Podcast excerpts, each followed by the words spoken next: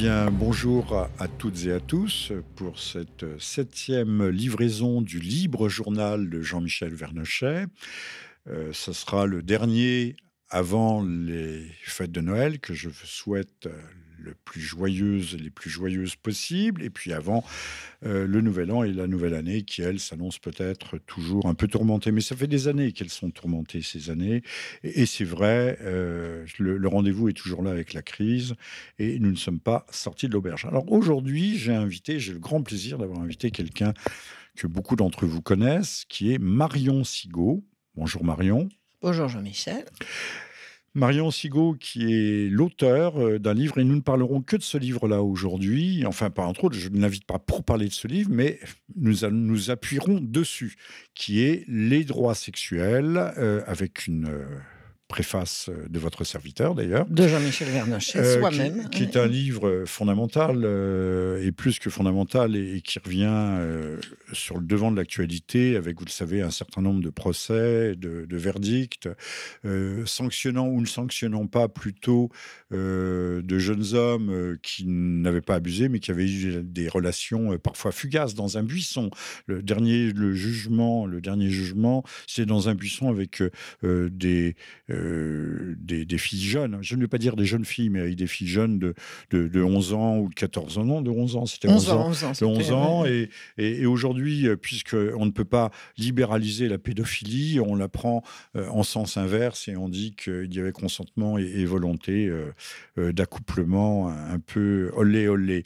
Mais ce n'est pas le, notre propos, mais pour dire à quel point d'ailleurs, avec Balance ton port, cette question sociétale est devenue importante euh, on sent que euh, à la fois il y a une dissolution des mœurs, euh, une déstructuration sociale et également une volonté, mais qui n'a pas l'air de trop trop bien marcher, d'exacerber des antagonismes entre sexes, entre genres, en lieu et place de la lutte des classes qui elle est en train de faire long feu. Forcément, il n'y a plus d'ouvriers, ils sont tous en Chine. bon, alors en fait, le sujet du jour sera euh, La République universelle euh, de Robespierre à Macron, qui est aussi le titre d'un de mes ouvrages paru au Retour aux sources très récemment, euh, que certains, euh, même sur Radio Courtoisie, on a qualifié de fondamental, que Marion a eu la gentillesse euh, de lire. Donc cet entretien sera un entretien croisé et nous allons nous rencontrer puisque Marion, en tant qu'historienne, s'est intéressée d'assez près à la Révolution française et aux origines du mal qui nous ronge. Absolument. Marion, un mot euh, d'entrée? Un mot d'entrée sur, euh, d'abord pour vous remercier, cher Jean-Michel, parce que je ne fais pas souvent des radios, donc ça me fait plaisir d'être. Nous en ferons d'autres. je l'espère, d'être sur RFM. Effectivement, j'ai pris beaucoup de plaisir à, lire votre livre et j'ai frémi d'horreur en me disant, mon Dieu, c'est quand même la gauche, c'est quand même le monde d'où je viens. Euh, du temps que j'étais encore, c'était pas encore à ce point-là, mais effectivement, quand on connaît l'histoire, on sait que le verre était dans le fruit d'emblée et que depuis la Révolution française, on marche sur la tête, on a renversé toutes les valeurs et on est là, j'ai l'impression maintenant à simplement l'aboutissement d'un processus commencé il y a 200 ans, mais qui, touche le, qui, touche à sa fin. Je on touche le fond, là. Contrairement, euh, Marion, à ce que pensent les marxistes, c'est un de mes thèmes. On le retrouve aussi bien. D'ailleurs, on pourra évoquer le livre de Youssef Indy, La mystique de la laïcité, euh, qui part euh, également de la Révolution française pour aboutir à M. Vincent Payon. ce ne sont pas les, rapports de production qui vont, l'infrastructurel qui va créer les, les superstructures idéologiques, puisque pour Marx, la religion n'était que l'émanation, n'était qu'un instrument de domination des classes des classes supérieures sur les classes inférieures. Ce sont plutôt les idées qui gouvernent le monde. Euh, et les idées, euh, lorsqu'elles deviennent folles ou lorsqu'elles sont folles en elles-mêmes, et nous y viendrons tout à l'heure peut-être à propos de l'égalité et de l'égalitarisme, dirigent le, monde et, dirigent les hommes, s'imposent aux hommes et, peuvent créer de, vastes, de vastes dégâts. On le voit bien par exemple avec l'exemple de... Je parle beaucoup, mais je vais vous donner la parole immédiatement euh, l'exemple d'Aesh, euh, avec cette lecture euh, totalement erronée, hérétique, schismatique du message coranique, qui est dénaturé et qui se prétend être le message original, la source pure et insalsifiée et, un infalsifié, non falsifié de la révélation ce qui est tout à fait aberrant, mais c'est grâce à ces idées que l'on peut jeter des jeunes gens, les transformer en mercenaires pour des causes beaucoup moins nobles. Oui, je pense, qu'effectivement, c'est bien dit de dire que ce sont les idées qui gouvernent le monde. C'est par des idées, c'est-à-dire par la, la, diffusion, la divulgation par écrit d'un certain nombre d'idées que la Révolution française a eu lieu. Et alors, il y a des gens qui s'en réjouissent. Moi, je m'en réjouis de moins en moins. Plus j'entre dans les détails de la Révolution française, plus je me rends compte que ça a été une, horreur, pour ne pas dire une épouvante. Et euh, effectivement, le, le, mal est parti d'une divulgation d'idées. Alors, il se trouve que c'était des idées hors sol, c'est les idées des Lumières. Les gens des Lumières étaient des gens qui, entre eux, dans les salons, ont décidé que ce qui était bien allait devenir mauvais, ce qui était rouge allait devenir vert. Et, et, euh, ces idées-là ont, fait leur chemin. Et un jour, elles ont été euh, proclamées à, la tribune d'une assemblée euh, qui s'est dite nationale et qui était en fait absolument dictatoriale. Et ces, idées ont, ont, déclenché toutes les horreurs de la, de la Révolution française. Donc effectivement, ce sont bel et bien les, les idées qui gouvernent le monde et les rapports de production, ils changent après les idées. C'est-à-dire ce sont les idées qui imposent de nouveaux modes de production. Il est bien évident que le mode de, fonctionnement des communes rurales avant et après les Lumières, ça n'est pas le même. Euh, avant les Lumières, vous avez une tradition ancestrale de, de communauté de, moyens, avec une, un respect d'une certaine propriété privée, mais une communauté de moyens. Et puis à partir de la Révolution française, quand on a dit euh, liberté, égalité, eh bien chacun son lopin et euh, tout le monde est le, tout le monde est en, cours, en concurrence avec tout le monde. C'est plus du tout ce que c'était. Nous sommes tous pour la liberté, nous sommes tous pour l'égalité, enfin que je qualifierais plutôt d'équité. pour l'équité, donc pour une véritable justice, mais essayons de ne pas mettre ça l'égalité et la justice, c'est autre chose. Et je ne suis pas pour la liberté tout court. Moi, je ne suis, suis, pas pour la liberté du pédophile, je ne suis pas pour la liberté de l'assassin. Je suis pas. Non, non, la liberté, euh, nous ne sommes pas pour la liberté en soi euh, comme hmm. idéalité abstraite, mais pour les libertés, des libertés, bien hmm. concrètes et, bien cadrées, euh, qui créent une société harmonieuse, pour ne pas dire harmonique. Hmm. Alors, deux choses, Marion, mais nous avons le temps, hein, nous allons prendre le temps pour cette dernière et grandiose émission de, de fin d'année. Euh, vous avez dit que vous veniez de la gauche, c'est très bien. Je vous en félicite parce que seuls ceux qui viennent véritablement il y a des exceptions heureuses. Ceux, qui ont, sont vaccinés de, de ce côté-là euh, donnent des gens qui ont développé une réflexion critique, qui ont aussi eu euh, au départ un cadre gnoséologique, c'est-à-dire un cadre, euh, une grille de lecture, si vous préférez, une structure de la connaissance. Et, c'est très bien. Alors ceux qui font la démarche inverse, qui parlent de la droite pour aller à la gauche, alors là c'est la catastrophe. Des, vous en connaissez? Vous en ah connaissez? beaucoup, ah oui, beaucoup, beaucoup. Ben, on en a partout. Ah bon? Regardez autour de vous. Euh, ah, je sais pas, moi je vois plus des gens qui viennent de la gauche. Non, non, non, mais parce que vous fréquentez, vous avez de mauvaises fréquentations. Ah, sans doute, sans doute.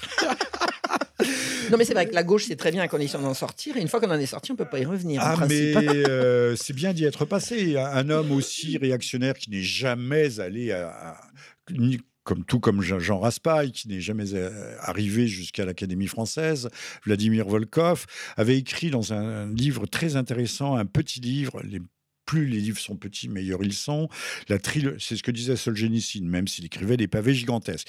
Dans la trilogie du mal, il dit celui qui n'a pas été communiste quand il était jeune à 20 ans, mm. euh, il lui manque non, il manque du cœur. Mais c'est parce qu'il manque du cœur. Il, il, a, pas, il a pas fait son parcours. 20 euh, ans étant l'âge de l'ouverture, l'âge de la générosité, l'âge euh, du romantisme, l'âge des idéaux. mais les idéaux, il faut retomber aussi sur terre. Alors, parmi les les, idéaux des, Lumières, enfin, ou les idées des Lumières, on peut s'arrêter un instant sur l'idée que l'homme soit naturellement bon. Euh, ça, c'est l'idée rousseauiste. Euh, sauf qu'on voit bien avec les enfants, euh, il vaut mieux généralement, on, doit leur apprendre le bien, on n'a pas besoin de leur apprendre le mal. Mais euh, ce qui contredit un peu ce qui infirme l'idée rousseauiste. Puis Rousseau aussi, au début de, son traité euh, fondamental qui est de l'inégalité euh, entre les hommes, nous explique que celui qui met un mur autour de sa maison, qui décide qu'il y a propriété, c'est celui qui est à l'origine, à la source même fondamentale de la guerre.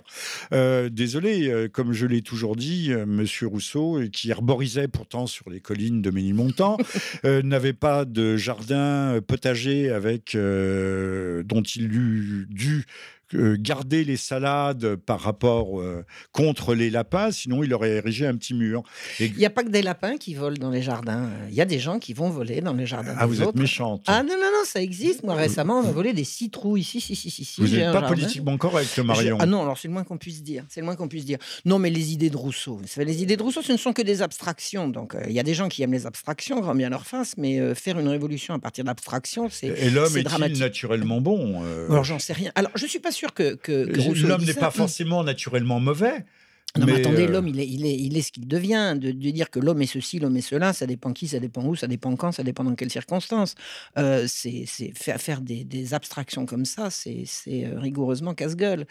ce qui me choque dans, ce qui me choque dans Rousseau, c'est pas dans, cette idée que le, premier qui a mis, qui a mis une barrière, c'est vraiment effectivement, comme vous dites, ne pas connaître la nécessité quand on possède quelque chose, qu'on le possède individuellement ou collectivement, parce que la propriété privée, elle n'est pas forcément individuelle. La propriété privée peut être collective un village, euh, euh, un village d'ancien régime avait une propriété collective privée.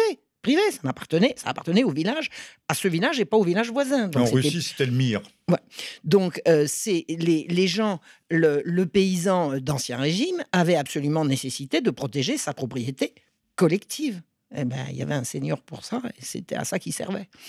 C'était à ça qu'il servait. Il était là pour protéger, effectivement, pendant que le, laboureur labourait, il fallait bien quelqu'un pour protéger. Euh, quand, Donc, c'est, quand les prédateurs, les, mm. les hordes de sauterelles euh, arrivaient pour piller, euh, on entrait les troupeaux, la, basse-cour, dans, dans, les murs de la ville. Dans les murs de la ville, dans les murs du château. dans les murs du château. Du château, de la ville. le seigneur avait.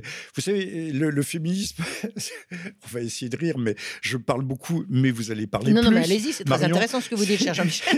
Euh, on nous dit, mais vous voyez, les, euh, je regarde beaucoup de documentaires animaliers. Alors, on voit le, lion paresseux euh, qui attend que les lions aient chassé, attraper la proie. Puis le lion, le gros mâle ou les gros mâles viennent se servir. Mais c'est eux qui, qui protègent le territoire de chasse. Si, si il n'y avait pas les, les, les, chars Sherman pour protéger le territoire de chasse des lions, d'abord, en plus, c'est faux, les lions chassent le territoire des lions, d'autres lions viendraient, tueraient les petits et il y aura une instabilité. Euh, le, gros mâle, avec sa toute puissance, protège protège le, harem de, oui, le harem de Lyon. Il n'est de la pas du tout un macro. C'est pas du tout. C'est pas un L'idéal, ça serait que le lion fasse le travail de la lionne, qui fasse le travail du lion, et que tout le monde se fasse dévorer par le voisin, parce que c'est ça l'égalité. Hein. On va y venir. Hein. Ah, comme c'est bien dit, mais c'est merveilleux. Alors, euh, tout à l'heure, je n'ai pas cité le nom de mon livre, euh, Au retour aux sources, livre paraît-il fondamental, comme cela a été dit sur certaines antennes, euh, où je traite entre autres de, des trois grands idéaux de la Révolution, liberté, égalité, fraternité. Euh, on laissera de, côté fraternité, ce serait un petit peu plus complexe, euh, mais euh, ces, trois idéaux, comme je l'écris en quatrième de couverture, ce sont des, idéalités qui devaient servir de guide à l'homme, chercher, mais inaccessible. la démarche humaine étant asymptotique à ces idéaux, chercher la liberté, toujours plus de liberté, mais une liberté dans la responsabilité. Non, puis une liberté relative. La liberté doit être relative. la liberté absolue est individuelle. C'est d'ailleurs ça, à mon avis, la, définition de la liberté. Ça doit être la responsabilité. Et puis euh, l'égalité aussi, mais euh, qu'est-ce que l'égalité où on veut que tout le monde, c'est le nivellement? Euh, on va revenir avec des cas, des cas précis. Et donc, on a fait descendre ces idéalités qui auraient dû nous servir d'étoiles polaires. On les a fait descendre sur Terre et on veut en faire des lois et en faire des articles de foi. Puisque, comme l'a bien dit Youssef Indy dans son livre La mystique de la laïcité, euh, en fait, la laïcité, c'est le fauné ou le cache-sexe de l'anticatholicisme. De l'athéisme, et l'athéisme est une religion à part entière. Absolument. Marion je, voudrais dire quelque Alors, concernant la liberté et l'égalité, alors j'ai lu avec beaucoup d'intérêt votre livre et j'ai précisément hier fait une intervention à la radio pour parler du Concile de Trente. Alors, qu'est-ce que c'est que le Concile de Trente? C'est le grand concile écuménique qui a suivi la réforme et qui a prétendu répondre, répondre à Luther. Et Luther parlait de la prédestination de l'homme. L'homme était prédestiné, c'est Dieu qui choisit de sauver les uns ou les autres et, pas tout le monde.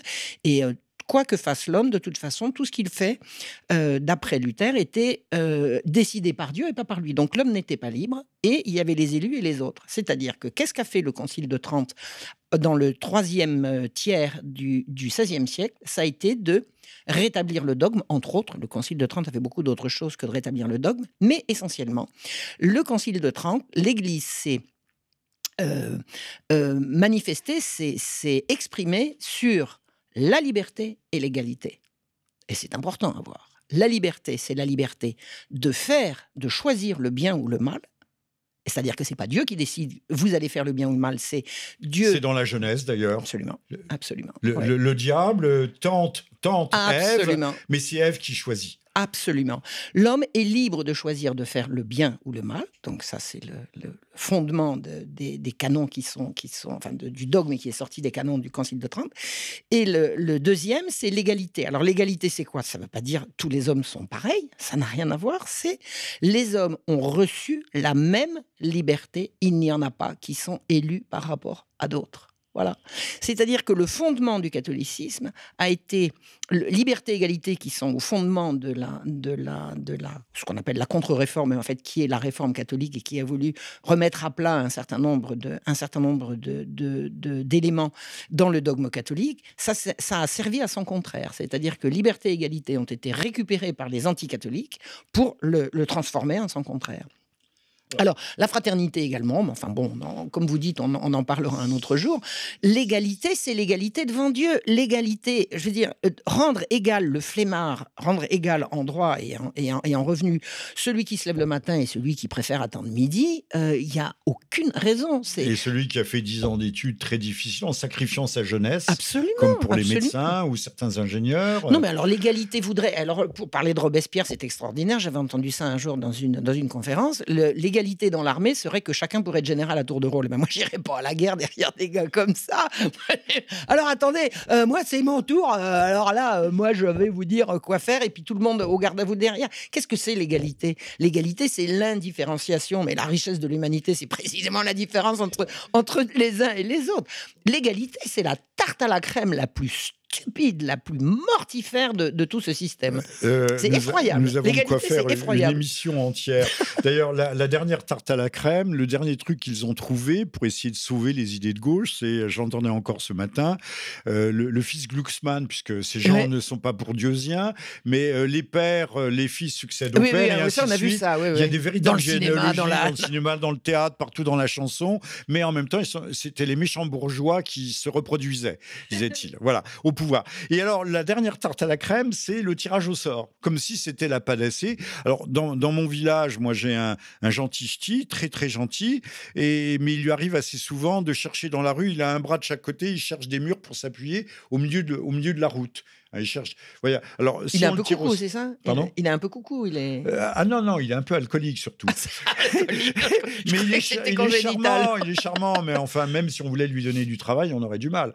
Euh, alors, on va le tirer au sort, lui, peut-être. Euh? Non, alors il faut pas, il faut pas tourner en dérision. Non, il faut pas tirer, tourner comme ça en dérision. Le principe du tirage au sort, je trouve. Non non, le, dans, son principe, je ne suis pas contre le tirage au sort. Ça dépend à quoi on l'applique et, et, dans lequel, et, dans, quel, échantillonnage? Voilà, c'est ça. Non, mais c'est pour ça que c'est pas le principe. J'expliquais à des, à des braves gens que les, stratèges, c'est-à-dire les, généraux, les amiraux dans la Grèce ancienne, étaient, étaient déjà choisis, soigneusement sélectionnés, et on tirait au sort euh, qui, euh, voilà, mais c'était à l'intérieur. Il y avait plusieurs assemblées. Il y avait l'ecclésia, vous le savez, euh, l'assemblée de tous les citoyens. D'ailleurs, tout le monde n'y venait pas. Il y avait les idiotesses.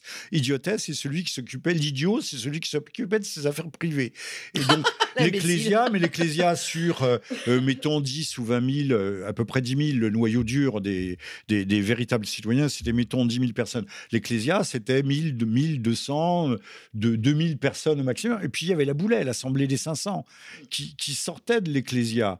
Euh, donc, et à partir de là, on pouvait tirer au sort euh, euh, les, les archontes ou que sais-je. Non, mais c'est pour ça qu'il ne faut pas tirer, il faut pas tirer à boulet rouge sur le principe du tirage au sort. ça dépend sur quoi on l'applique, bah, comment on, l'applique. On l'applique pour les jurys populaires, mais on ne choisit pas n'importe qui pour les jurys populaires d'assises. Non, mais on est d'accord, on est d'accord. Hein, non, mais c'est pour ça voilà, que moi, je, je ne, je ne mets pas une, je ne mets pas non, un signe égal pas, entre, euh, les, on va entre pas les faire de la imbécilités de la gauche. d'un principe. Euh, la, la gauche fuit aussi sous le vent. Elle essaye de trouver des, des idées euh, euh, les, les unes après les autres, mais qui sont. Alors, on- on, peut-être pas aujourd'hui, mais moi je pense que la démocratie doit être en bas et le pouvoir. euh, euh, le pouvoir royal, mais royal au sens de sacré, euh, doit être en haut. Et d'ailleurs, comme ça sous. D'ailleurs, euh, Monsieur Macron se, se prend pour Zeus, Monsieur Mitterrand se prenait pour Dieu, et, et on voit bien qu'aux États-Unis, il y a malgré tout une sorte de sacralité de la clé de voûte que représente le président, même s'il n'a pas beaucoup de pouvoir, comme dans une monarchie constitutionnelle, une monarchie parlementaire.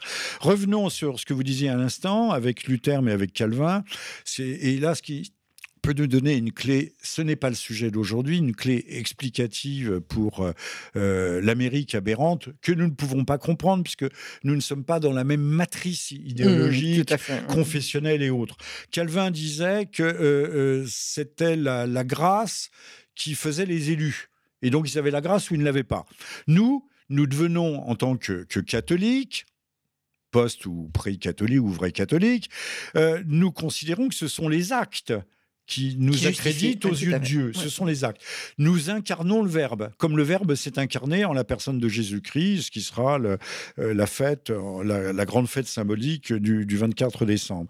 Donc nous incarnons dans des actes comme le, le Verbe divin s'est incarné dans le corps de- de- du Christ. Donc pour, pour, ah, pour Calvin, si c'est la grâce qui l'emporte au pur, tout est pur. Et puisque tout est Alors, tout pur, est vous pouvez être un bandit en affaires, euh, un homme atroce, euh, un homme absolument atroce, dégueulasse, de toutes les façons, mais de toute façon, vous êtes un élu. Ce- ce- cette question de l'élection. Ce qui explique aussi beaucoup de choses sur l'Amérique, à la fois le, puritanisme et l'obscénité, enfin la décomposition sociale et, la, compatibilité euh, judéo-protestante avec, euh, puisque euh, entre euh, entre peuples messianiques et, et protestants également messianiques, il y a une convergence dans l'élection. L'Amérique se croyant d'ailleurs elle-même euh, ayant un- une destinée, euh, étant prédestinée, ayant une, ce qu'ils appellent une destinée manifeste, se croit aussi euh, prédestinée à répandre cette République universelle dont nous sommes en train de nous entretenir. Alors, j'ai espéré que vous disiez dont nous sommes en train de nous débarrasser, non pas encore? Non, ça va venir, je pense. euh, espérons. Alors, C'est dans les tuyaux, Je comme on dit vulgairement. aujourd'hui euh, Marion Sigaud dans cette euh, septième livraison du libre journal de Jean-Michel Vernochet. Marion Sigaud est l'au- l'auteur d'un livre. Vous mettez un E ou pas hein Non, non, je ne mets pas de auteur, c'est un masculin, c'est tout. Ça ne change rien à ma féminité. Un livre fondamental aux éditions Sigès, mais on trouve ça pas à contre-culture, pas encore. Si. Ah, bah alors on le Si, trouve si, à si, contre-culture, On le trouve sur le site d'égalité et réconciliation, alors, tout qui à fait. s'intitule Si, Les si, droits si. sexuels et il s'agit La aussi- destruction programmée de l'enfance et de la famille. de, de l'enfance, de la famille et donc de la société, puisque la famille est le noyau fondamental. Euh, avec une préface de votre serviteur, et moi-même, je suis l'auteur de La guerre civile froide, la théogonie républicaine de Robespierre à Macron, aux éditions Le Retour aux sources, et euh, en fait, déjà également, ou à- très prochainement, sur Contre-culture. Voilà.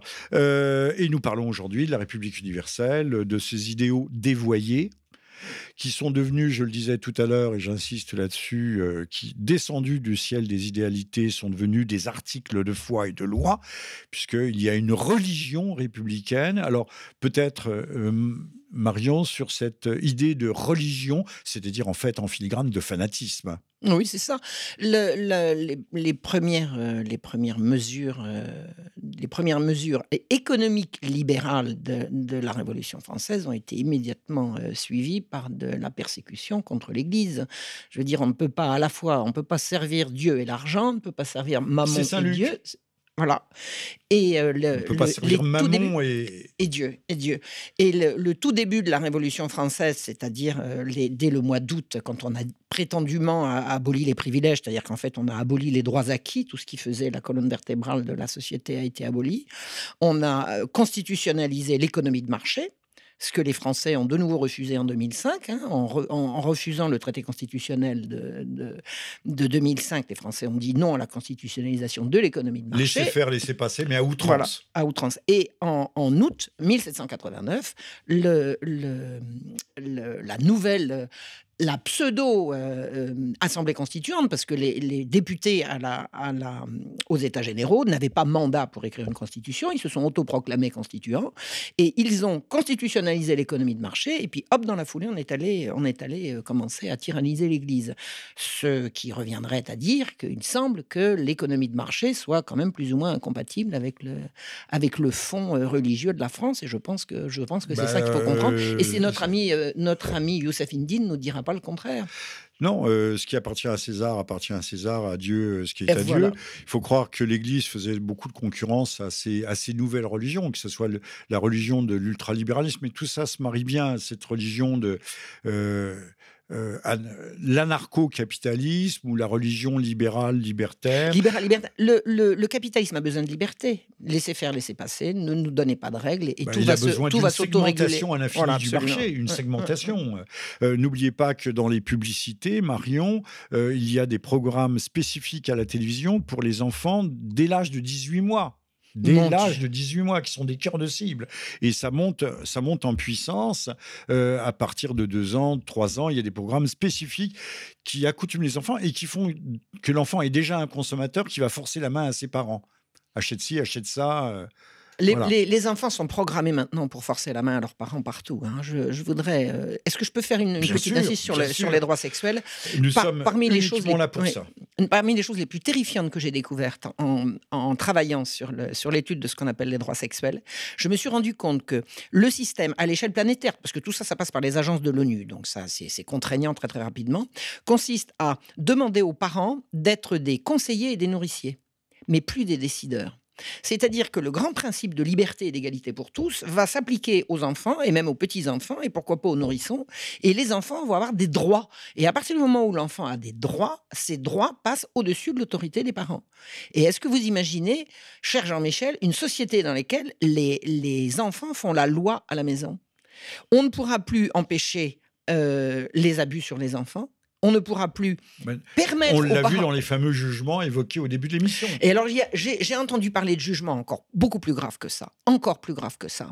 Ce sont des jugements. Alors, pour l'instant, je sais que ça se passe en France sans qu'on ait de, sans que ce soit euh, dénoncé et sans que ce soit inscrit dans le marbre. Mais je sais qu'en Angleterre et je sais que dans les pays scandinaves, les droits de l'enfant s'opposent à l'autorité des parents et on peut retirer y compris à la naissance, c'est-à-dire au sortir du ventre de leur mère, des enfants au nom de leur, de leur propre protection. On peut les retirer à leur mère pour les confier à des familles qui vont être considérées comme euh, plus, politiquement correctes. Plus politiquement correctes et plus. C'est-à-dire que maintenant, vous avez oui, si vous avez une, une, petite statue de la Vierge chez vous. Euh, Exactement. Donc, une assistante sociale passe, vous êtes. Oh, ça, ça doit être du fanatique, et on vous arrache l'enfant à la sortie du ventre. Et vous n'avez plus de droits. Alors on dit, les parents n'ont pas des droits. Ils ont que... Si, les parents ont des droits. Les parents quand ils font des enfants, ont le droit de les élever. Et ça, on a tellement, au nom du politiquement correct, dire que les parents n'ont pas de droits, ils ont surtout des devoirs. Non, ils ont également des droits. Et le, ce principe d'égalité, c'est-à-dire tout le monde est égal, on va donner également des droits sexuels aux enfants, puisqu'on n'a pas le droit de discriminer. On n'a pas le droit de discriminer. Donc les, les enfants, les jeunes et les enfants ont également des droits sexuels. Et le père ou la mère qui se, qui se, qui se dresse contre l'application des droits sexuels, c'est-à-dire la gamine, elle commence à coucher à droite et à gauche, le père ou la mère veut, le recadrer, eh bien, euh, vous portez atteinte à la liberté et aux droits sexuels de votre enfant, on va vous l'enlever, ou alors, de toute façon, on va lui donner raison. Mais c'est là. Alors, on euh, marche sur la tête, c'est Comme je l'ai dit tout à l'heure, Marion, euh, comme on ne peut pas libéraliser, ce serait mal vu, et puis ce serait un peu une démarche un peu grossière. On ne peut pas libéraliser la pédophilie. On prend la, chose en sens inverse et on dit aux petites filles, non, non, si vous êtes vraiment consentante, allez-y.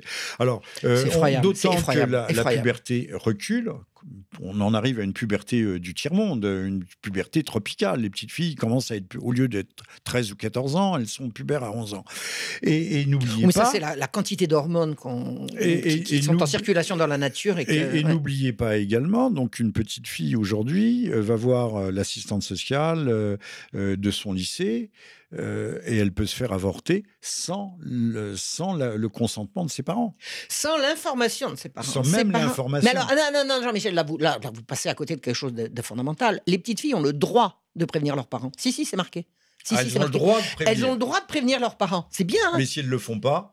Ah ben elles ont le droit de pas le faire. et elles ont le droit de se faire avorter puisque c'est une chose totalement anodine. Et maintenant, maintenant on, forme, on forme les sages-femmes à l'avortement. Je croyais qu'une sage-femme c'était une femme qui met les enfants au monde. Non, maintenant les sages-femmes et j'ai vu j'ai vu les textes. Hein. Moi j'ai passé quelques quelques semaines absolument cauchemardesques euh, il y a un an là quand j'ai quand j'ai écrit ce livre et je me suis euh, adressé à une à une institution d'un hôpital enfin d'une d'une d'une agence euh, médicale de province. Je leur ai dit mais est-ce que vous confirmez ce que je viens de lire que l'avortement est devenu une priorité nationale et que maintenant on va former les sages-femmes à, faire de l'avortement médicamenteux. médicamenteux. C'est-à-dire, c'est l'avortement euh, inodore, euh, euh, sans, sans. Incolore et sans saveur. sans saveur. C'est absolument effroyable. C'est effroyable. C'est une blessure qui laisse des traces qui se, peuvent se réveiller, des séquelles psychiques et autres, qui se, peuvent se réveiller 20 ans ou 30 ans plus tard. Et puis la société en paye le, dit, prix. Personne ne le dit. Souvenez-vous du, du documentaire d'Arte tourné en Allemagne, je crois, sur des femmes qui témoignaient s'être fait avorter et en avoir profondément souffert, en avoir été marqué dans leur chair et dans leur esprit. Et le film a été interdit sur Arte. Voilà, on n'a pas le droit. Voilà, l'avortement le, est devenu un bien. On est Mais c'est un droit fondamental, nous dit-on. C'est mieux qu'un droit fondamental, c'est un bien. C'est quelque chose qu'il faut rechercher, obtenir. Euh, c'est un, un, article de foi. Alors, il faut comprendre, vous parliez des sages-femmes, des sages-femmes, mais autrefois, les médecins prononçaient le serment d'Hippocrate, qui était de défendre la vie. L'avortement ne pouvait être qu'un pis-aller. N'oubliez pas que Madame Veil nous a vendu l'avortement en disant, en nous parlant de la misère, en jouant sur la, la ah, fibre et la corde de la compassion. Moi, je crois tout à fait à sa sincérité quand elle disait, il faut ah, que l'avortement reste. ah, je n'y crois pas. Ça, c'est une question parce qu'elle n'a jamais pris, elle n'a jamais pris position par la suite face aux dérives de l'avortement. Ah N'oubliez pas que l'avortement qui était censé euh, régler et réguler des situations de détresse, des situations uniquement de détresse, mm, c'est mm, mm moyenne absolue de 200-220 000 avortements ah, par an en France. C'est-à-dire que depuis les 40 ans de loi Veil, on a dépassé les 10 millions euh, d'enfants non nés je ne vais pas dire avortés, mais non nés. C'est-à-dire, c'est là on a, on a euh, en quelque sorte un véritable génocide. Mais ça sera la même chose le jour où, euh, sous le sous l'odieux et fallacieux prétexte de, d'alléger les souffrances de gens euh, fichus, mourants et, et, subclaquants, on va autoriser dans certaines conditions l'euthanasie, puis après en avant marche. Bah, Vous coûtez trop cher. Mais oui, il y, a des gens maintenant qu'on commence à, à éliminer. j'ai lu un j'ai lu un article alors je ne sais pas si c'était en France ou ailleurs, ou en tout cas c'était en Europe, d'une vieille dame qu'on a éliminée comme ça, et elle a senti ce qu'on était en train de faire, elle a poussé des hurlements, elle y est passée quand même, on lui a fait la piqûre. On avait décidé que voilà, elle souffrait trop et qu'en avant marche. Euh, vous euh. savez, excusez-moi Jean-Michel, je voudrais vous donner une information. Quand je me suis, euh, il y, a, quelques années, j'étais très proche de Nicolas Dupont-Aignan et je, me suis présenté sous, ses, sous ses couleurs à la, à la députation dans, mon, dans, dans, ma, dans ma circonscription. À peine avais-je mon nom à peine avais-je mon nom sur les, sur les listes déposées en préfecture qu'une dame m'appelait en me demandant si je voulais bien signer pour la libéralisation de l'euthanasie. C'est-à-dire que vous avez des lobbies qui sont là, vous avez votre nom sur une affiche, allez hop, et je lui dis l'euthanasie de quoi de qui? Oui, mais vous vous rendez pas compte, la souffrance et tout. Je lui dis, madame, j'ai vu. Toujours la compassion. toujours la compassion. Madame, j'ai vu ma mère mourir d'un cancer, dans d'affreuses souffrances. Je n'aurais laissé à personne, personne, le droit de décider à sa place si elle avait envie de continuer de souffrir comme ça en vivant ou autre chose. Parce que ce que vous, ce que vous appelez euh, une, une, solution de compassion, c'est en fait donner un corps étatique, en l'occurrence le médecin, mais ça pourra après être les services sociaux, le droit de vie ou de mort. C'est tout. Alors, euh, j'ai eu le témoignage de, de personnels euh, médicaux et paramédicaux. Il y avait un service avec un très très grand patron, dont évidemment je ne citerai pas le nom, bien qu'il soit euh, décédé depuis, qu'on appelait dans son service l'ange de la mort. Il ah, arrivait, il, arrivait et il demandait euh, aux infirmières de lui préparer euh, la préparation. Et en fait, il agissait au nom des familles. On l'a soupçonné, mais nul n'en a la preuve, d'avoir été d'ailleurs rémunéré. Pour, oh, pour, pour, cette action. Et c'était un très grand patron qui était une oh. très grande vedette, spécialiste du cancer. Maintenant, il y en a beaucoup. Il est décédé. Que Dieu ou le diable et son âme, s'il en avait une.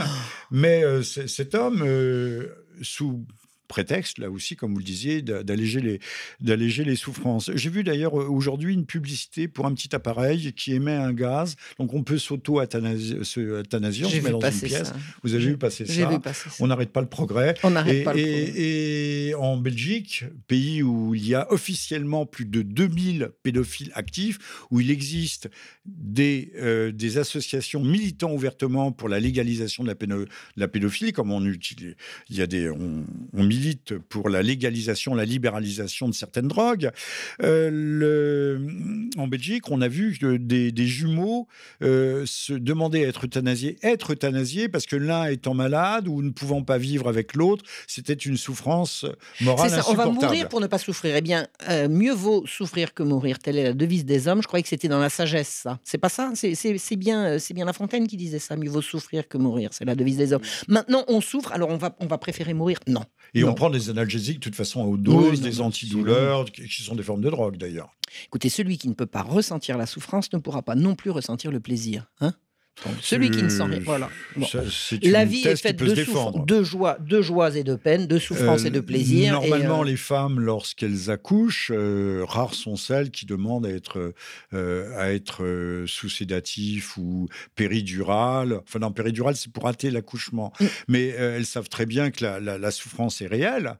Mmh. mais elle est aussitôt oubliée et que cette souffrance se transforme en joie. C'est un passage, souffrance, c'est un passage. Je ne suis pas une femme, donc j'ai du mal à en parler. Jean-Michel, vous avez certainement accouché de plusieurs livres. On dit accoucher d'un livre. oui, c'est une peine de ah, un livre. C'est quelque chose. Bon, ben, c'est dur, c'est ardu, c'est ingrat. C'est ardu. Quelquefois, c'est très pénible. Et alors?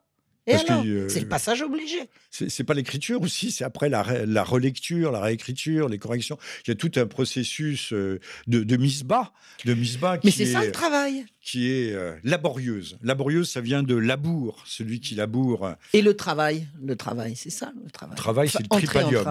C'est le supplice de la croix. Voilà. Voilà, chez le tripadium. le, travail est quand même à la source de, de grande joie et de grand bonheur, non? Alors, Marion, vous avez publié euh, le, Les droits sexuels aux éditions Sigeste, et on trouve cela, ce beau livre ce livre fondamental aussi et petit euh, chez Contre-Culture. C'est grande qualité, tout comme le livre de Youssef Indy qui complète, petit livre également, La mystique de la laïcité euh, de la Révolution à Vincent Payon, euh, également sur contre-culture, j'imagine.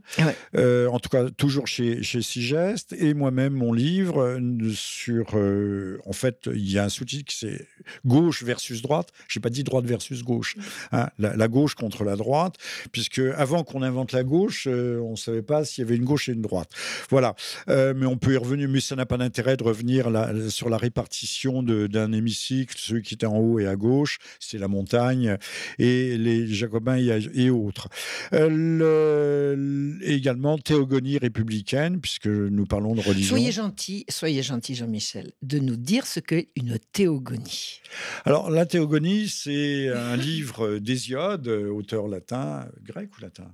Je me demande si c'est pas un grec. Donc j'ai peur de dire des bêtises. J'en dis, j'en dis, j'en dis, j'en dis. On a le droit de dire des bêtises. Voilà. Euh, c'est la, bataille des dieux entre eux.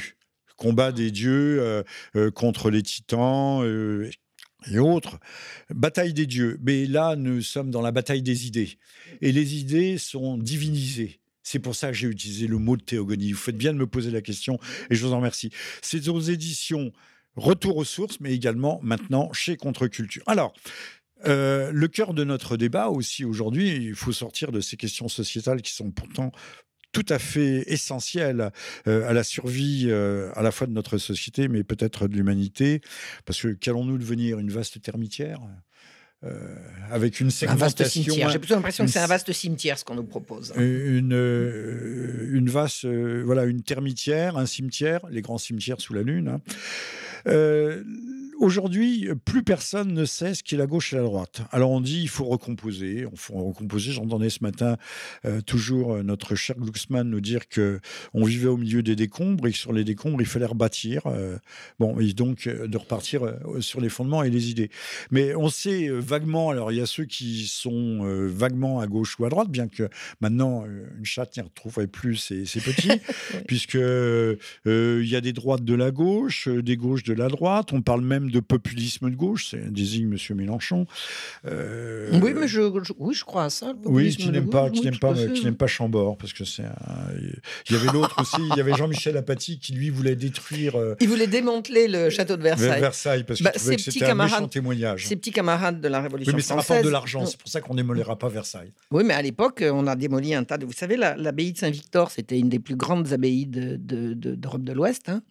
Euh, tout le quartier de, Jussieu, là, toutes les belles maisons en pierre de taille, je soupçonne qu'elles ont toutes bah, été fabriquées avec des pierres de récupération de Notre-Dame avait été vendue, a été vendue comme carrière. Notre-Dame n'a pas été détruite.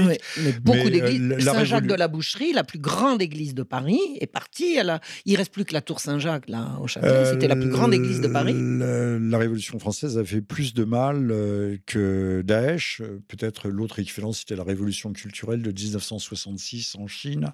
puis elle a, elle a tué certainement, au moins, elle a coupé au moins autant de têtes. Et les Chinois euh, parcourent la planète aujourd'hui à bride abattu pour essayer de retrouver des, vestiges et des témoignages de leur culture. Ceux qui n'ont pas été engloutis dans cette fameuse révolution culturelle qui a su si bien nous inspirer avec les événements de 1968, qui est à mes yeux d'ailleurs une véritable révolution pas une révolte, une révolution. Non, parce que. Oui, oui, moi, je, je, oui, je suis assez d'accord avec vous. Pour qu'il y ait révolution, il faut qu'il y ait un, substratum euh, idéologique, il faut qu'il y ait une pensée. Il y a un avant et un après mai 68. Moi, je sais, j'avais 17 ans en 68. C'est une révolution culturelle et c'est l'école de Francfort, des gens qui, sont, qui ont émigré dans les années 30 euh, d'Allemagne et qui ont apporté leurs idées judéo-marxistes aux États-Unis où ils les ont développées. Alors revenons euh, à notre gauche.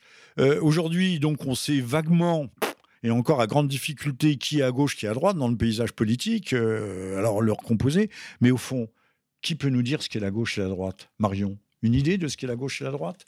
C'est le thème de mon livre, hein, c'est le thème du euh, livre. La gauche, la gauche se, détermine euh, en 1789. Donc, si on veut déterminer la société française à partir de ce qui s'est passé en 89, ça veut dire qu'on fait tabula rasa, on fait table rase de ce qui se passait avant. J'aimerais bien de temps en temps qu'on se, qu'on se qu'on se souvienne de la façon dont la société fonctionnait avant.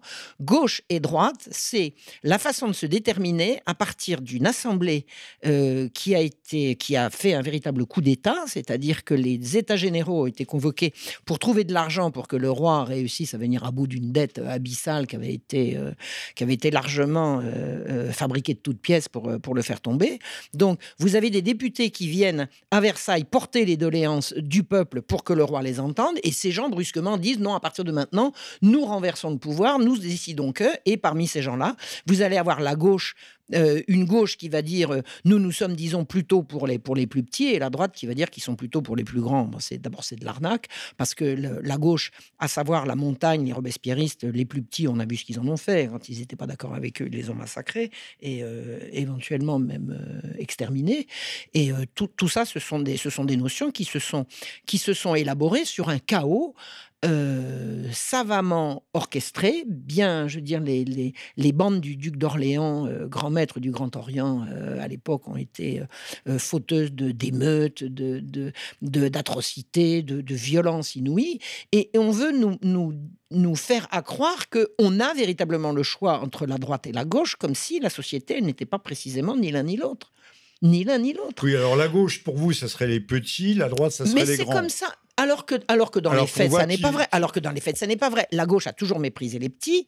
On l'a vu pendant la Révolution française. La gauche, elle dit, la gauche dit euh, le, la, résistance euh, quand, quand, quand l'État viole euh, les, droits fondamentaux, la résistance est le plus sacré des droits et le plus impérieux des devoirs. Et puis quand la Vendée se soulève en disant, ben nous, on veut le retour du roi, on les extermine en essayant que ce soit jusqu'au dernier. S'ils l'ont pas fait, c'est pas, bah, c'est pas, pas faute d'avoir été. génocide Vendée. Ah, mais ça c'est clair et net. On appelle ça un populicide, Serge Michel. Il faut dire populicide. un populicide. Voilà, c'est le populicide. c'est mieux. Enfin bon, le premier génocide de l'âge moderne, c'est la Vendée. C'est absolument la Vendée. Donc, qu'est-ce que c'est que la gauche Qu'est-ce que c'est que la gauche a priori, disons, dans ce qu'elle se revendique, c'est, c'est, la, la, la, partie de, la, de, de l'Assemblée, enfin des représentants avec beaucoup de guillemets du peuple, qui vont défendre le peuple.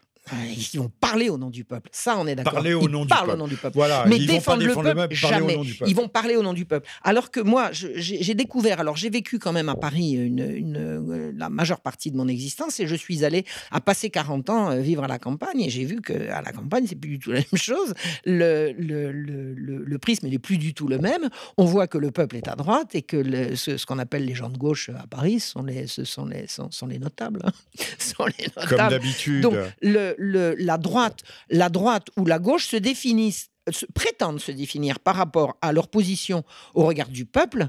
Et euh, on, peut, on pourrait résumer aujourd'hui la gauche, c'est ceux qui parlent au nom du peuple, et puis la droite, c'est ceux qui. Ah, très très bonne définition. Ah la oui. gauche, c'est ceux qui parlent au nom d'un peuple mythique.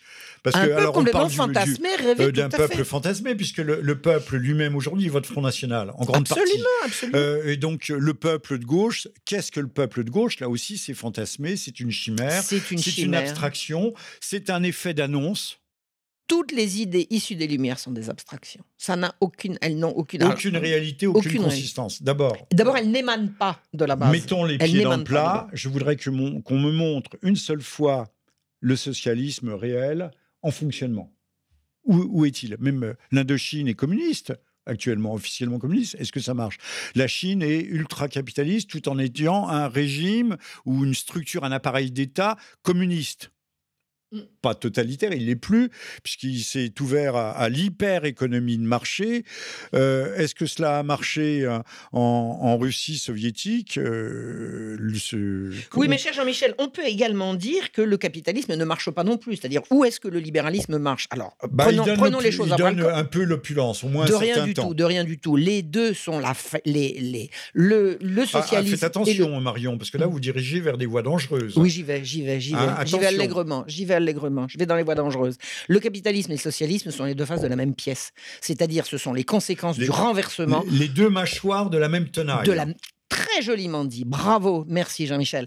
Et le, le- la tenaille en question en sert le peuple. C'est-à-dire que le peuple a le choix entre tomber dans la rapacité de, de ceux qui possèdent et qui se fichent éperdument de, de, de ce que deviendra le, le- le- enfin, après eux le déluge, et, et en face une, une société où des gens vont parler à votre place pour vous expliquer ce qui est bon pour vous, euh, euh, quelles sont les nouvelles normes, euh, comment il faut que vous éleviez leurs enfants. Maintenant, c'est Ça s'appelle du vous fassiez. dirigisme. Ça s'appelle du dirigisme. C'est du Or, collectivisme déguisé. hein. mais l'un, l'un et l'autre sont, également mortifères. L'un, on va quand même pas faire le, on va quand même pas faire le, concours à qui a le plus de morts sur la conscience. Maintenant, je regarde, c'est le socialisme et le capitalisme sauvage ont remplacé quoi? C'est à ça qu'il faut revenir. C'est pour ça que je fais de l'histoire. Moi, je veux savoir comment c'était avant. Et bien, comment c'était avant? C'était hiérarchisé. Les, les, on n'avait pas la liberté, on avait les libertés, et le roi était le garant des libertés. Les villages s'autogéraient, les communes s'autogéraient, les métiers s'autogéraient, et pour euh, mettre de l'huile dans les rouages entre les différents corps de la société, vous aviez le roi qui tranchait. Mais les gens Le roi étaient en son conseil, Marion. le roi en son conseil, absolument. Son conseil qu'il choisissait, mais qu'il écoutait. Le roi, Ah. et absolument. Et il se soumettait. Et Marion, il faut non, non, il ne se soumettait pas. Il était, il était juge Non, en non, dernière instance. En dernière instance, Oui. mais euh, les, les- les grands du royaume et le conseil avaient un devoir de conseil. C'est pas un Mais droit, absolument, c'est un absolument. devoir. Absolument, ils devoir. étaient là pour ça. Et Absolument. c'était le devoir même de déplaire au roi, parce que servir n'est pas plaire. Absolument, absolument. Donc, à l'heure actuelle, si on veut savoir s'il faut être à droite ou à gauche, je pense que hein, on, on va pouvoir le dire. Allez, je m'en fiche, hein, au point où j'en suis, moi. On va pas me couper l'accès à la télévision. hein.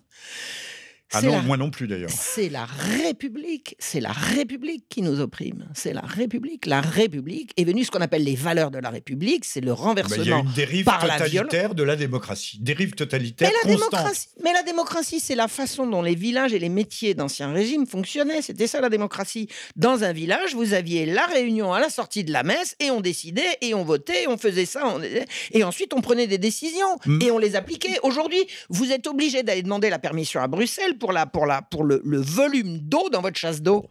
Marion, nous y reviendrons sur les idées fondamentales qui doivent structurer, restructurer, reconstruire une société et même une civilisation et une culture.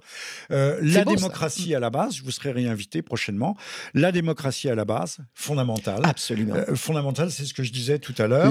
Avec le principe, par exemple, mais nous y reviendrons, de subsidiarité. C'est chacun à son niveau doit être responsable là où il est habilité à le faire, où il a la capacité de le mhm. faire.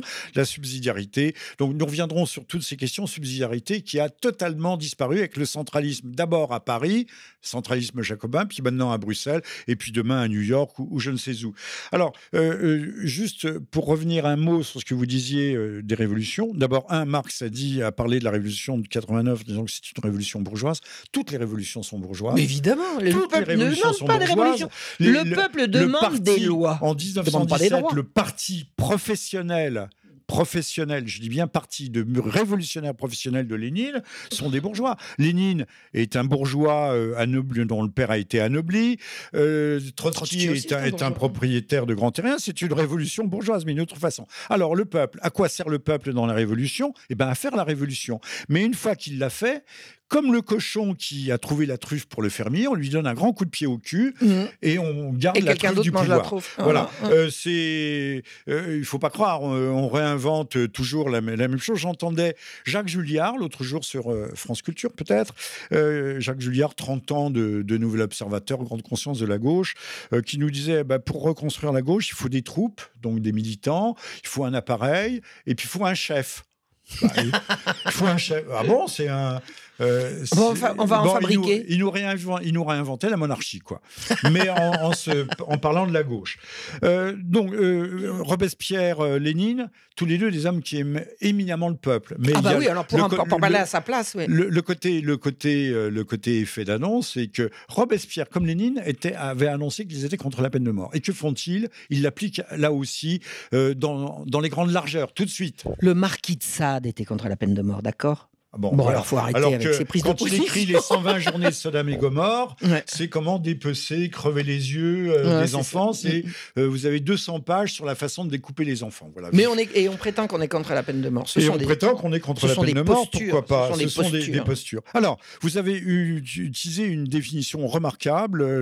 la gauche, c'est ceux qui parlent au nom du peuple. Oui, ce qui explique que hier la gauche était patriote, patriotique, euh, voire souverainiste. Georges Marchal l'était encore sa façon. Oui, il, l'était incontestablement. Euh, il défendait les ouvriers immigrés internationalistes, mais les ouvriers immigrés qui travaillaient. il défendait. Il était, puisque vous le savez, Georges Marchais, ancien secrétaire général du, PCF, était violemment contre l'immigration. Euh, Absolument, je m'en souviens fort bien. Je m'en souviens. Ah, il, y a des, il y a une bande qui passe qu'on trouve sur la toile encore par chance, puisque euh, le discours avec, hein. grâce à Google, on ne trouve plus rien. vous savez, c'est l'effacement orwellien. On efface tout. Ah on, on, efface tout. On ne trouve plus rien. Alors, moi, j'ai une autre définition de la droite et de la gauche, euh, et on la trouve dans mon livre. Alors, je rappelle que je reçois aujourd'hui, dans le septième Libre Journal de Jean-Michel Vernochet, je reçois Marion Sigaud, auteur de Des droits sexuels, réflexion sur euh, la dérive, l'implosion même sociétale que, nous vivons. Euh, on trouve les droits sexuels sur contre-culture, de même que l'on trouve mon livre euh, La guerre civile froide, théogonie républicaine de Robespierre à Macron, également chez Contre-culture, c'est aux éditions Le Retour aux sources, et le livre fondamental aussi de Youssef, un livre qui va avoir une longue durée de vie et un gros impact, La mystique de la laïcité aux éditions Sigès, et également, je le crois, sur contre-culture. Alors, moi j'ai une autre définition.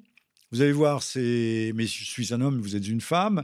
Euh, une Donc vous n'êtes pas mon égal, cher Jean-Michel. Vous n'y arriverez jamais. je n'y arriverai jamais. Vous savez ce que disait, ce que disait Sacha Guitry J'accepterais bien volontiers que les femmes nous soient supérieures le jour où elles ne voudront plus être nos égales.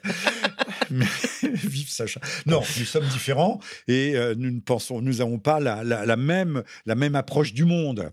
Et euh, pour moi, la gauche, c'est ce qui vit dans la chimère et l'idée, euh, dans le rêve et dans l'abstraction, qui prend ses désirs pour des réalités de, jolis désirs souvent, mais euh, la réalité c'est autre chose.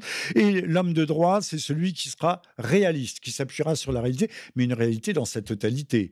C'est pas là une réalité fractionnée, parcellaire. Oui, je suis pas tout à fait d'accord. C'est-à-dire que euh, c'est ce que je vous disais tout à l'heure. Vous avez l'air de dire, voilà, la gauche elle est abominable. Alors là, je, je, souscris complètement. Et la droite c'est moins grave. Non, non, non, j'ai pas dit ça. Ah bon ah non, non, non, Parce que moi, moi, je, je, viens de la gauche, mais je suis pas à droite. Je mais suis je suis pas ni à gauche, droite ni à droite. Enfin, euh, vous avez bien compris d'accord, je, vomis euh, cette droite qui n'est plus rien, protéiforme, qui au fond est. Bah, la droite à l'origine, c'était les royalistes. Qu'est-ce qu'ils sont devenus euh, C'est transvasé plutôt à gauche. Cette gauche qui passe plutôt à droite. à droite, ils sont pour le mariage homosexuel et tout ça. Je veux dire, ils n'ont plus de valeur, ils n'ont bah, plus rien. Tout le monde s'est dissous dans tout, quoi. Je sais pas, on peut pas appeler ça un marigot, c'est un cloaque. Un, cloaque, individuel.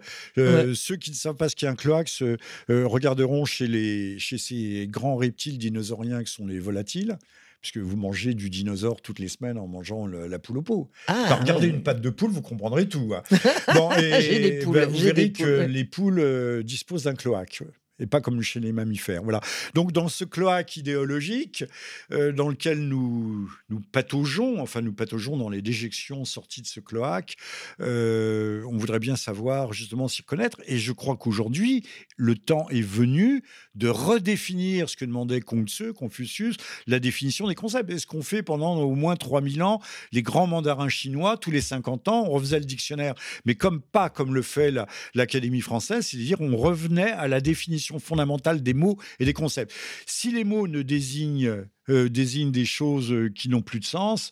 Et c'est d'ailleurs euh, cette guerre des mots qui nous est faite, qui nous trompe, que ce soit le peuple, le peuple, la liberté, la liberté, l'égalité, l'égalité. On voit bien qu'on, Monsieur Sarkozy, en son temps, en 2008, avait, ou 2009, à Palaiso, avait préconisé de façon extraordinaire, par la violence et la coercition républicaine, on l'entend encore dans le, discours, mais dans la transposition du texte, on ne l'entend plus, ce n'est pas écrit, par la force de la loi et par la coercition de nous imposer le métissage et l'égalité et l'égalité pour tous. Mais cette égalité se font au nom d'une discrimination à l'envers. Non mais attendez, discriminer d'abord c'est choisir. Je suis désolé, une jeune fille qui a deux amoureux, si elle en choisit un, elle discrimine l'autre. Alors il va falloir qu'elle prenne les deux? Pourquoi pas? Bah voilà.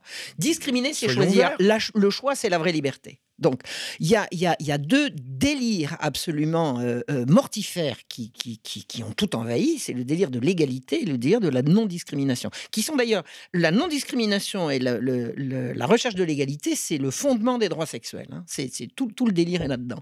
J'ai fait, j'ai fait un certain nombre de manifestations dans ma vie. Déni de réalité. Vous savez bien qu'il n'y a pas de réalité biologique entre les sexes, que tout est décidé, moral, c'est euh, selon le caprice de chacun. Donc on peut être égaux sur cette base-là. J'ai fait dès lors quantité... dès lors qu'on est un négationniste de la biologie. Marion, J'ai fait quantité de manifestations dans ma vie, surtout dans ma jeunesse. Hein. Bon, encore que j'ai fait les manifs pour tous, j'ai fait toutes les manifs pour tous. J'ai fait quantité de manifestations dans ma vie, j'en ai fait avec énormément de syndicats, gens de gauche et tout. Je n'ai jamais entendu un slogan réclamant l'égalité de quoi que ce soit. L'égalité, c'est un truc qu'on nous impose d'en haut. Jamais personne n'a réclamé l'égalité. L'égalité, c'est véritablement une dictature qui arrive de. Le... Il faut être égaux. la dignité des salaires, la dignité du, pouvoir vivre, la dignité du, du, travail, de la sécurité dans le travail, de la bonne rémunération du travail. L'égalité. J'ai jamais, jamais demandé à être égal de qui que ce soit de qui que ce soit, que chacun s'épanouisse dans ce qu'il sait faire. chimère, c'est une belle chimère. C'est horrible. Et ensuite, il faut pas discriminer. Mais discriminer, c'est choisir. Si on n'a plus le droit de discriminer, on, est, on cesse d'être des êtres libres. Vive la discrimination. Euh, Johnny Vive Hallyday était profondément discriminant puisqu'il avait un talent. Qui ça, euh, qui ça? Johnny Hallyday, un talent de voix. Il avait une voix que personne ne possède. Donc, il était discriminant, ce, brave homme. Mais absolument, il était, une insulte à tous les gens qui n'avaient pas de voix. Voilà, une insulte à tous les gens qui n'ont pas de voix. Je sais pourquoi d'ailleurs on se bat contre Miss France aussi. Il ne faut plus qu'il y ait de jolie fille, il faudrait qu'elle soit tatouée, oh il faudrait qu'elle soit percée. Oh. Euh, euh, c'est une image de la féminité qui est dépassée, euh, de, ces filles qui ont eu des mœurs correctes, elles ne tournent pas dans des films porno. Donc on a vu s'élever au moment là nous sommes dans l'actualité de ce concours de Miss France. Toutes les voix féministes. Alors, j'ai entendu une chose plus extraordinaire qui vous fait rire. Non, mais d'où sortent ces féministes De, de quel droit des féministes vont parler à ma place euh, Qui va peut-être vous faire rire, c'est de dire que euh, tout cela vient de la préhistoire, parce qu'il faut terminer, euh, on va malheureusement, on s'achemine vers la, vers la fin de cette émission, que si les femmes sont plus petites que les hommes, c'est parce que du temps de la préhistoire, les chasseurs, comme le lion, mangeaient la plus grosse part de viande et ne donnaient pas de viande aux femmes. D'abord, ouais, c'est ça. Ce qui est faux. on, peut prendre l'exemple, on peut prendre l'exemple de l'Inde où tout le monde est, tout le monde, à part les musulmans, euh, tout le monde est végétarien. les femmes. Euh, vous savez, la préhistoire, c'est comme l'histoire. L'héritage de la préhistoire. C'est la tarte à la crème. Les gens qui n'y connaissent rien vous disent oui, mais depuis, depuis toujours, et il faut savoir l'histoire, et l'histoire nous dit que. Alors commencez par faire de l'histoire et arrêtez de raconter n'importe quoi. Il n'y a pas de réalité, c'est des fantasmes. Tout ça, c'est Même dans les grandes, grandes, grandes mythologies, euh, on nous a fait croire qu'on arrivait tous, de, tous du cœur de l'Afrique, enfin plutôt de l'Afrique de, l'Est, oui, des déserts éthiopiens. Mais maintenant, quand même, Néandertal recule en Europe. Donc, euh, Néandertal aura rencontré Cro-Magnon qui lui était très, très supérieurement intelligent, ah. euh, puisqu'il se serait. Euh, Néandertal a été absorbé. Et ça s'est passé évidemment en Palestine. Hein, ah, c'est intéressant. Comme par hasard. le pont entre les continents et entre les cultures. Bon, Marion, on n'a pas épuisé le sujet, loin de là. je, moi, je pense que le, la gauche aujourd'hui idéologique se fait de plus en plus négationniste de la réalité, du réel. De plus en plus impopulaire en plus. De plus en plus, impopulaire, mais elle nous entraîne de plus en plus à l'abîme, puisque toutes ces utopies, lorsqu'elles se sont, elles ont voulu euh, monopoliser le pouvoir, et nous sommes quand même dans un contexte religieux euh, d'exclusion. Euh, la seule sacralité, c'est celle de la laïcité, c'est celle de, euh, de la théorie du genre qui n'existe pas. De l'antiracisme. De l'antiracisme. de l'origine de l'humanité dans la vallée de l'Homo, là-bas, en Éthiopie. Il y a toutes sortes de grands mythes structurants. Même M. Campins, qui avait inventé la, jolie Lucie, oui, une dame opulente, surtout aux fessiers très très opulents. Euh, aujourd'hui, euh, il ose plus dire que ça vient de là et on ne sait pas si ça pourrait pas venir un même, peu Même Yves Coppens. Même Yves Coppens, voilà. J'ai suivi ça sur Arte il y a quelques années. pour la révision des grands mythes et je crois que euh, le, livre que j'ai écrit, et je crois que vous en êtes d'accord, vous pouvez dire le lire ou l'infirmer, peut aider à la révision de ah, ces oui, oui, tout à fait. Ah, oui, et de cette guerre, dans cette guerre idéologique qui nous est faite. Ah, je voudrais dire qu'il y a un côté jubilatoire à ce livre. Hein. Je veux dire, quand on est, alors particulièrement comme moi, quand on vient de la gauche et que de devoir, euh, démonter euh, avec, avec brio et avec, sans manquer d'humour euh, de cette façon-là ce, qu'elle est devenue, il y a un côté jubilatoire. Alors, je, le recommande aux gens qui viennent comme moi de la gauche, mais je suis persuadé que ceux qui n'y ont jamais été vont, vont prendre également beaucoup de plaisir à, lire ce livre qui est, rigoureusement pertinent. Je veux dire, c'est pas, c'est pas de la, c'est pas de la galéjade, hein. c'est pas de la galéjade, c'est, c'est tout ce que vous racontez dans ce livre est absolument euh, euh, ce sont des faits. Ce sont des faits. C'est une analyse des faits. Marion, euh, parce que vous n'êtes pas en service commandé, vous êtes une femme libre, et je ne vous ai pas tenu le, pistolet sur la tempe pour vous obliger à dire, à dire cela. Ah non, non, non, pas du tout. Mais l'idéologie de, gauche qui nous enferme et qui vient, vous l'avez bien souligné, et je vous en remercie, nous vient du sommet et nous descend dessus, comme une tunique de Nessus. Nessus. Je ne connais euh, pas la tunique de Nessus. La tunique de Nessus, c'est celle qui va s'attacher, coller à la peau, dévorer vivant, brûler vivant euh, Héraclès, mm, mm. et qui avait été trempée dans le sang du, centaure Nessus qui, en mourant, avait donné à Déjanire, euh, la femme un peu sotte que Nessus avait enlevée, a donné, avait trempé cette tunique, euh, à la suite de quoi Zeus, mais Zeus n'est pas Macron, là, en l'occurrence, va. Euh, Héraclès se fait un bûcher funéraire sur lequel il se brûle. Zeus lui tend la main, lui tend la main et le hisse vers l'Olympe. Le demi-dieu devient Dieu.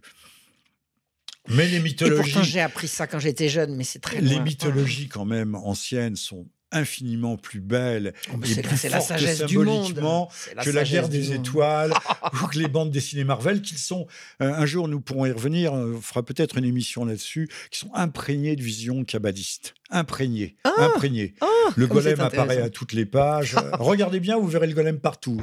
Mais pas seulement le golem, des visions euh, extraordinaires. Mais ça, c'est un autre sujet.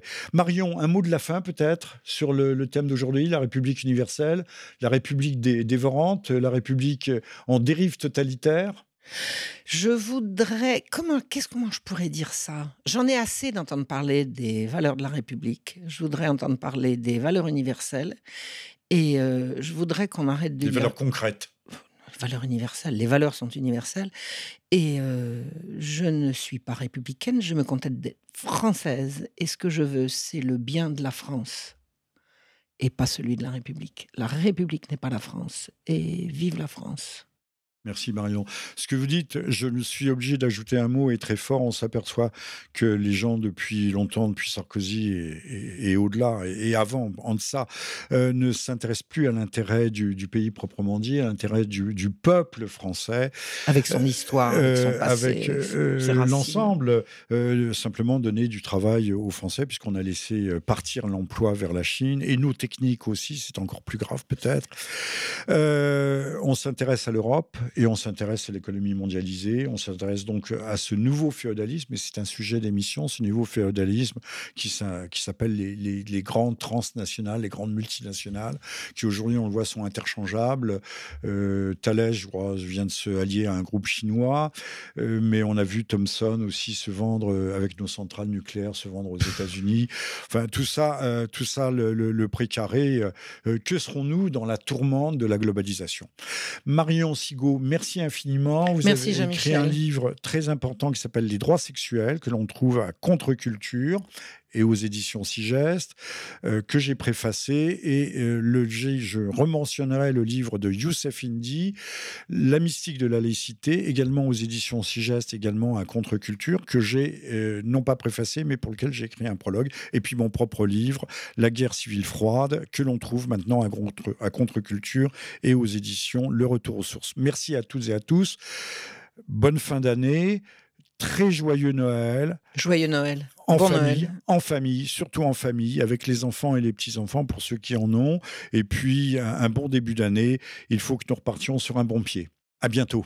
Au revoir. Merci Jean-Michel. Merci Marion.